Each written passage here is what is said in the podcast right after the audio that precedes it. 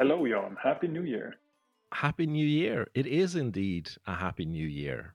It's, uh, as we promised, it's between New Year's and Lunar New Year. This is when we're just flooded with articles, posts, messages, opinions about what is going to be the thing in the coming year. We're listened to in 50, five zero different countries. When we look at 2023, we'll look much broader than just Western Europe and the Americas. You found this amazing prediction from Veranda Magazine. It's a magazine about decoration, travel, and lifestyle. And they had a little tidbit in their list of predictions about honeyed onyx, which I find horrific. So tell me about honeyed onyx. When we were looking for uh, for sources for this, and we'd promised that we were going to find the channels that we don't normally look at. Veranda definitely the spot. I, I don't know much about this magazine. I was shocked to see this prediction because this just reminds me of horrible things. Because to me, it looks a little bit like Magnolia. And for anyone who's Ah. ever rented an apartment in London or anywhere in England, you know that the walls will not be white or another color. They will be magnolia colored. And it is just horrible. Horrible, horrible, horrible. the least meaningful color of all time, magnolia. what you're describing is uh, the British sense of melancholy when you really want to bring the depression indoors and decorate with it. So, so honey onyx is a is a patterned stone that was used for decoration in the 80s and I, probably previously as well. But from my recollection and from this article, it's all about the 80s, and it's yellow. It's almost a mustardy sort of yellow, but there are patterns in it, swirls and patterns, and it looks a little bit like if uh, white marble was based on mustard, and the patterns aren't darker; they're lighter. So it's a it's a very special stone, and I kind of understand why interior decorators, especially, think that uh, this can be a cool thing to work with. But in the '80s, this was very popular, and people couldn't, of course, afford this everywhere, so they turned to plastic, like they did in the '80s in general. So everyone had this nicotine stained yellow plastic everywhere, and that's that's my connotation of it. For me, this this just this color and this pattern, it just it looks like a migraine.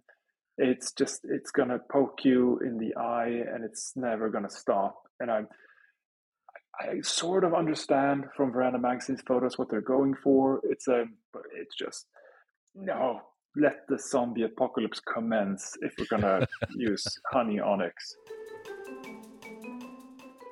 So, Jaan, we, we have to get off this topic. We have to get off onyx, and I would like us to spring way from color into Horror in games. Prediction for 2023 from uh, the Guardian's pushing buttons. Jesper, your take. I love this. This is amazing. I mean, yes, especially when in times of economic downturn, horror action tend to um, tend to explode. Haha, and um, I think they're totally spot on. In the last couple of years, uh, especially during the pandemic, we've seen a lot of games about sitting around and uh, mending your farm. This this year, we will definitely see a lot of horror, gore, terror, uh, I would be shocked if we don't see like a, uh, a new trend of uh, apocalyptic horror popping up. Uh, and I'm I honestly I'm looking forward to it. We haven't had a lot of new ideas in horror in the last uh, ten or so years, in my opinion. We've had a lot of jump scares and stuff like that, but I'm I'm really looking forward to some some good old creepy vibes. Like hit me with your best uh, Edgar Allan Poe meets Tim Burton at Halloween. Let's go. Well, that's as far away from tending your farm as you can possibly be. This makes me think of one of the other businesses uh, companies that we looked at, and that's uh, Kasra Design in uh, Kuala Lumpur and Singapore. They um, they're um, animations and visual design company. They talk about a shift towards minimalism. I don't think there is a shift towards minimalism, but I love in their examples how they show off this vivid minimalism. So I think it, it's just a it's just a wording thing because I think they're they're spot on. The whole idea of being clearer, being more focused. Uh, if you if you mm. believe in X, you show X. If you believe in Y, well then you stick with the Y, and you just let that sort of bloom. The animations we looked at here from Kasra Design, they're you mentioned Vivid already, and Vivid is really the word word because they're extremely impactful. There's a lot of motion. You get the feeling that there's a lot of energy in the design, but it also doesn't try to do too much. It's very focused. So I think there's a lot to what you just said. I think motion graphics also have an impact way beyond motion graphics. I think just like a number of years ago when print design the sort of the what was then sort of the indie print scene had a huge impact on digital design. Gentlewoman, for example, the, print publication. I think I, saw more of that in in digital in digital design and patterns than than anything that was digital from the start. And I believe that for 2023, it's quite possible that motion graphics will have that almost outsized impact in areas, for example, Architectural Digest and others would normally cover. I think this one is an interesting one. Chris Hurd from First Base says that this is the year of working from home. Is that a provocative statement? The way we work has changed. Yes, of course it has. Massively so, but not in the ways that a lot of prediction people like to go on and on about it. it there's a completely different level, and you alluded to it. It has to do with the way we live life, not whether the office is a thing. This is an anti-prediction almost. So here's something that a lot of uh, a lot of people, a lot of our colleagues, friends, publications, events, etc., are talking about. AI-powered imagery. It's here to stay. Exclamation mark or question mark. Of course, AI imagery is here to stay. The tools will massively improve during 2023 and more and more people will use it daily. And I think it's a good thing. The part that I'm really interested in is to see in about a year's time where are we? What has become the norm and how is that norm being challenged and broken? That's usually the part that that really really excites me when something hits sort of a a mainstream maturity. It's what comes after. One of the the very traditional heavyweights, Architectural Digest, AD, and what do they say? Well, they go straight in with the colors and they claim that green is still dominant. Yes, yes. I think green will stay. We, we're not really done with the Art Deco vibe, even though Gen Z is moving into a new direction. There are more predictions coming. I, I think green and Art Deco is there to stay. So I think we'll see more plant based patterns and colors throughout the year. What do you think, Jaan? I I absolutely love green. I think green can never be not a color that we use in design. To me, green is life. Green is is that color that you can never really not work with because everything springs from green in one way or another. I love though that they went into the weirder colors and mustard yellow brings us to the next prediction because I went on Dribbble because of course graphic designers online and internet fanatics all over the world have had their say as well by creating a bunch of futuristic pictures of what they think software will look like in 2023. And while mustard yellow might be more of last year's, I am super intrigued by this because it looks like consumer apps or um, consumer facing software and services are going into this sort of 90s Zine comic look. And mustard yellow actually totally matches that.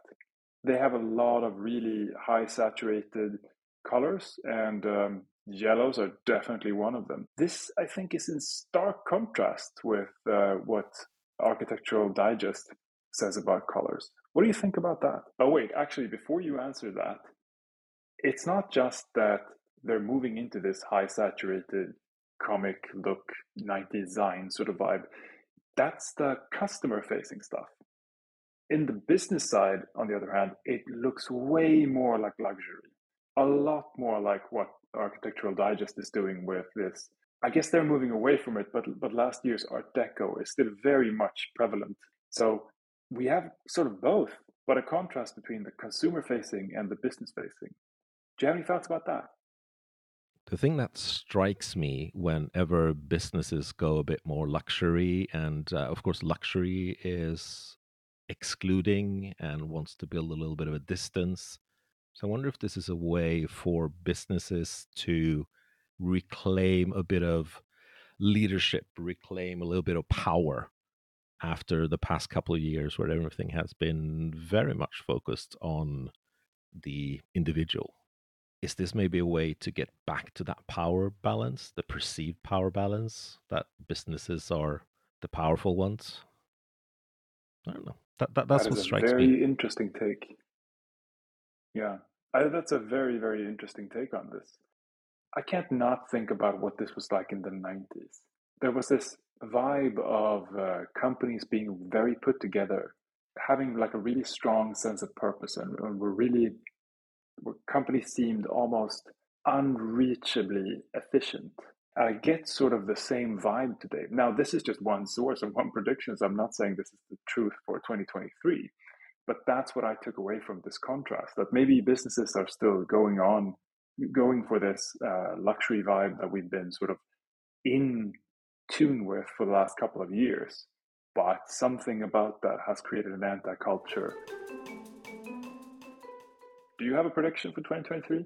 I do, and it's that Spanish design will have a larger impact than it has had, which is, you know, to be honest, it's been quite huge already. And this, in a way, connects to a lot of the uh, predictions that we've highlighted. It's a bit fuller, it's a bit more focused. It, it definitely has warmer color palette. It's very strict. It's definitely minimal, but but quite vividly so.